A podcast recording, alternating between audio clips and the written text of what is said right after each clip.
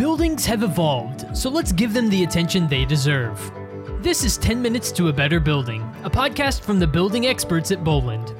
We're a building solutions provider with more than 350 professionals and 150 technicians with one goal in mind to make your building better. Hello, everyone, and welcome to 10 Minutes to a Better Building, a podcast from the building experts at Boland. I'm your host today, Tyler Kern. Thank you so much for joining us for this episode of the show. Now, so far on the podcast, we focused a lot on the building itself, the actual physical building, and for good reason, right? There's a lot that goes into having a better building and keeping it maintained and running uh, at tip top shape, right? But one thing that can't be ignored when it comes to having a better building is the importance of investing in the people who inhabit and surround the areas around your building, right? And, and come in and work in your building every day. And so joining me to discuss this today is Karen Walker. She's the Director of Community Relations at Boland. Karen, thank you so much for joining me here today. It's my pleasure. So, Karen, Boland puts a large emphasis on being a part of the community and investing back into the community that you are a part of. Tell me a little bit about your efforts and some of the ways that Boland has been involved in recent years. Sure. We are celebrating, well, in 2020, we celebrated our 60th year of business. And serving the community has always been in our DNA.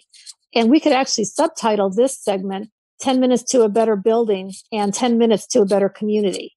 Boland Cares is a program that I run, and we have associates that donate their time and their money to enhance our local community. Uh, we also have a charitable matching program where Boland matches a donation that the associate makes so that they can support the organizations that matter most to them times two. So we seek to build relationships with our clients and the community. We are known as the building experts, and we also want to be known as the community leaders. So, why is it important for, for a company like Boland, uh, whose whose primary focus is, is on having better better buildings, right, and being experts in that space? Why is it still important to have and to build and to maintain relationships within the community? Well, we just want to serve the community that supports us we feel like it's very important to serve the community in which we work. And there are so many people in need in so many different ways. And when we go over the different programs that we've done in the last few years, you'll see that we have a whole variety of segments that we touch. And we just want to reach out and help as many people as we can. The other part of this is we want to inspire others. So when we're posting things on social media, we really want to encourage other companies and individuals to get involved and serve others. And there's so many easy ways to for people to get involved that doesn't you know take a lot of time or effort and they could really make a difference in someone's life so give me an example of, of some of the ways that, that Boland has been involved in the community and some of the, the charitable things that you've done recently and, and just some of the different avenues that you've taken uh, in your immediate sphere of influence. Sure. Well, in 2019, we had 23 community events. We were going strong. Our foot was on the gas, and we had so many different things that we were doing. We did a Rise Against Hunger event where people gave up their lunch hour. We had two sessions of 20 people each coming in to make meals, and we made 10,000 meals in a two hour period. Um, we also had a toy drive to benefit children in Washington, D.C. We did Wreath Lane at Arlington National Cemetery. We went to Fisher House uh, two times and we served military members and their families who were getting medical treatment at Walter Reed. We did a few Habitat for Humanity events and then this is just to name a few of the things we did. And then 2020 came along, and we had so many plans. And we were moving along. Um, the first thing we had in 2020 was a blood drive. We had that in February, and then COVID hit. And then we had to just reevaluate everything. So yeah, 2020 comes along and totally throws a wrench in everybody's plans, right? I think everyone had ideas for what 2020 would look like, and then it turned out nothing like any of us expected. And so, how were you able to pivot and, and to keep that idea of um, reaching out to the community and, and, and, continuing that work that you've been doing and working so diligently and, and hard on? How were you able to keep that moving in 2020 in a year that presented so many obstacles? Well, pivot is the perfect word. That's exactly what we had to do. So everything came to a halt in March, and we said, oh boy, we have all these things on the calendar. What are we going to do?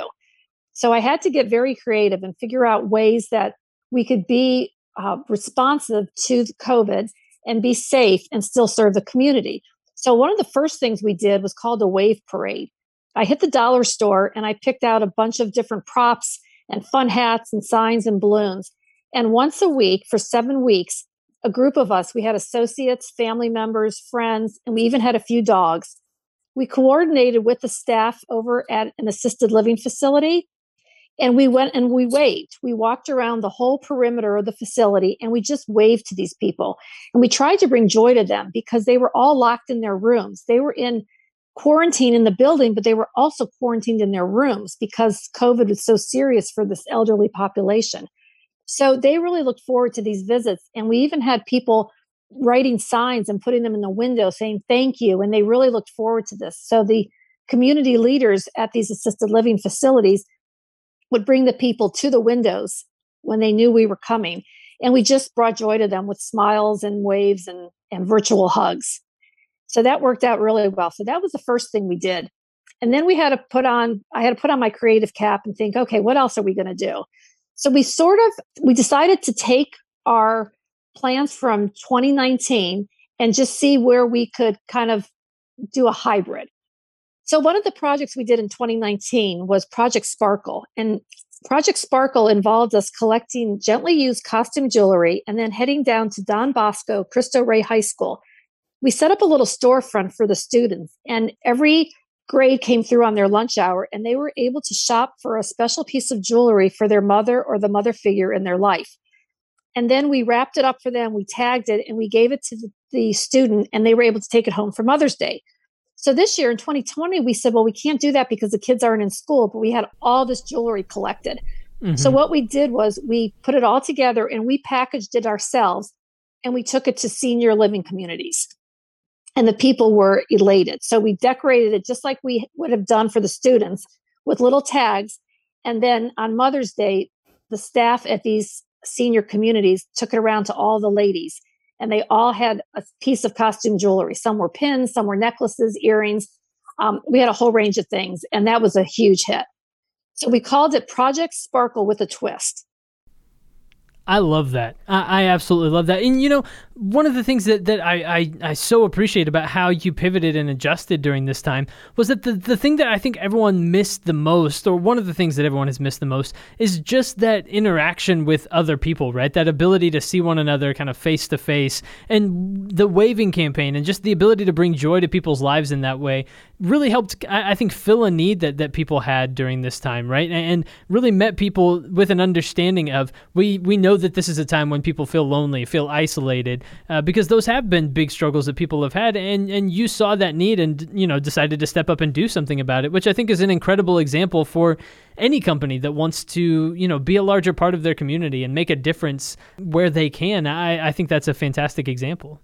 Well, it's funny on the Wave Parade, we even got exposure through a local news station. And so when people saw that, I had friends call me and they said, I'm going to do that at my parents' facility, or I'm going to do that for my grandparents. And it was really neat to see how that idea had spun the idea for other people to go out in their community and do the same thing.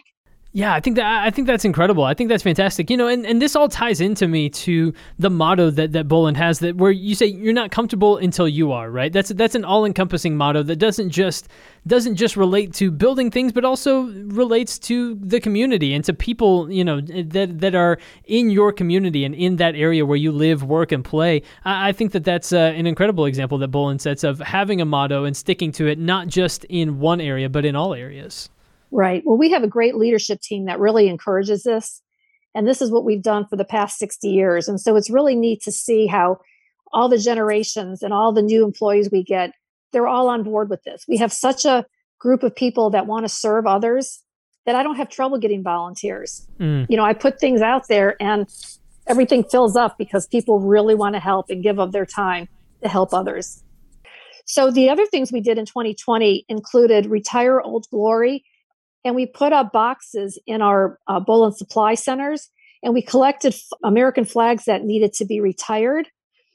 And then people in return got an American flag pin. And then we took those to the VFW posts where they were disposed of properly and respectfully.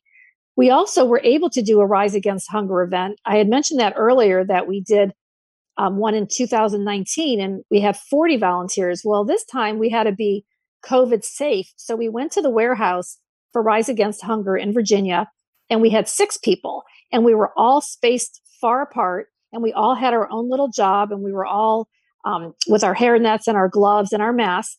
And we were able to make 4,000 meals, which was pretty good in a short period of time. So we assembled these meals and they are sent all around the world. That's incredible. Another thing that we do every fall is Operation Second Chance Rest Stop for a an event called Ride Allegheny. Ride Allegheny is a fundraising bike ride that originates in Pittsburgh, Pennsylvania, and then it ends up in Gaithersburg, Maryland. It's a three day event, and they raise funds for wounded American vets. So we stop at their second to last stop and set up uh, all kinds of refreshments for them, and we greet them as they ride in on their second to last stop before they head into Gaithersburg. And that's a really fun event. We get great uh, participation in that as well. That's incredible. It, sounds like you have uh, just such a wide range of events and, and different ways that you're interacting with the community. And and this sounds like something that, that Boland has really invested a lot of time and energy into. And I'm curious, just from from your perspective and, and from your experience as the director of community relations, if there's a company out there that says, look, we want to follow the example that Boland has set in, in terms of you know being a larger part of our community and making a difference in this way, what's a good first step for people to take if, if this is not something that they've ever really thought of, what's a good first step for them just to begin that process? Well, people could always reach out to me. I'd be happy to get anybody started and help them with ideas and brainstorm based on the size of their company and their budget and what kind of things they were thinking about doing. But really set up a team. We have a Boland Cares committee and we meet quarterly and we talk about different ideas. And then I just kind of hit the ground running with these different ideas and see where they lead. And sometimes one idea can spin into another idea. So I think that if you get a, a group of people committed, a small group to start a, a community um, program, that's a great way to, to get all this off the ground. Well, if uh, someone would like to reach out to you or get in touch or, or get more information on the work that Boland is doing in the community, what's a good place for them to go? Are there any resources for them to, to reach out to you? Yes, I'm on LinkedIn um, I can also be reached by email at karen.walker at boland.com. And of course, anybody can call the Boland headquarters line anytime. There you go. Lots of different ways to get more information on Karen and what they're doing at Boland uh, in terms of community outreach, community relations, and just in general being a part of the community and making uh, their area a better place to live, work, and play, and, and, really making a difference. So, Karen Walker, Director of Community Relations at Boland. Karen, thank you so much for joining us today here on the podcast and sharing a little bit more about what Boland is doing in the community. I know we could go on for uh, another podcast or two about all the different ways that you're making a difference, uh, but it's been an absolute blast getting to, to hear just a little bit about what Boland is doing in the community these days. Thank you. It's been my pleasure. And everyone, thank you so much for tuning into this episode of 10 Minutes to a Better Building. Of course, remember to reach out to Karen if you want more information on what Boland is doing and how you can do similar things in your own communities as well. Uh, make sure to do that or head to boland.com for more information just on all the things that Boland has going on. And stay tuned for more episodes of the podcast. We'll be back soon with more episodes. But until then, I've been your host today, Tyler Kern. Thanks for listening.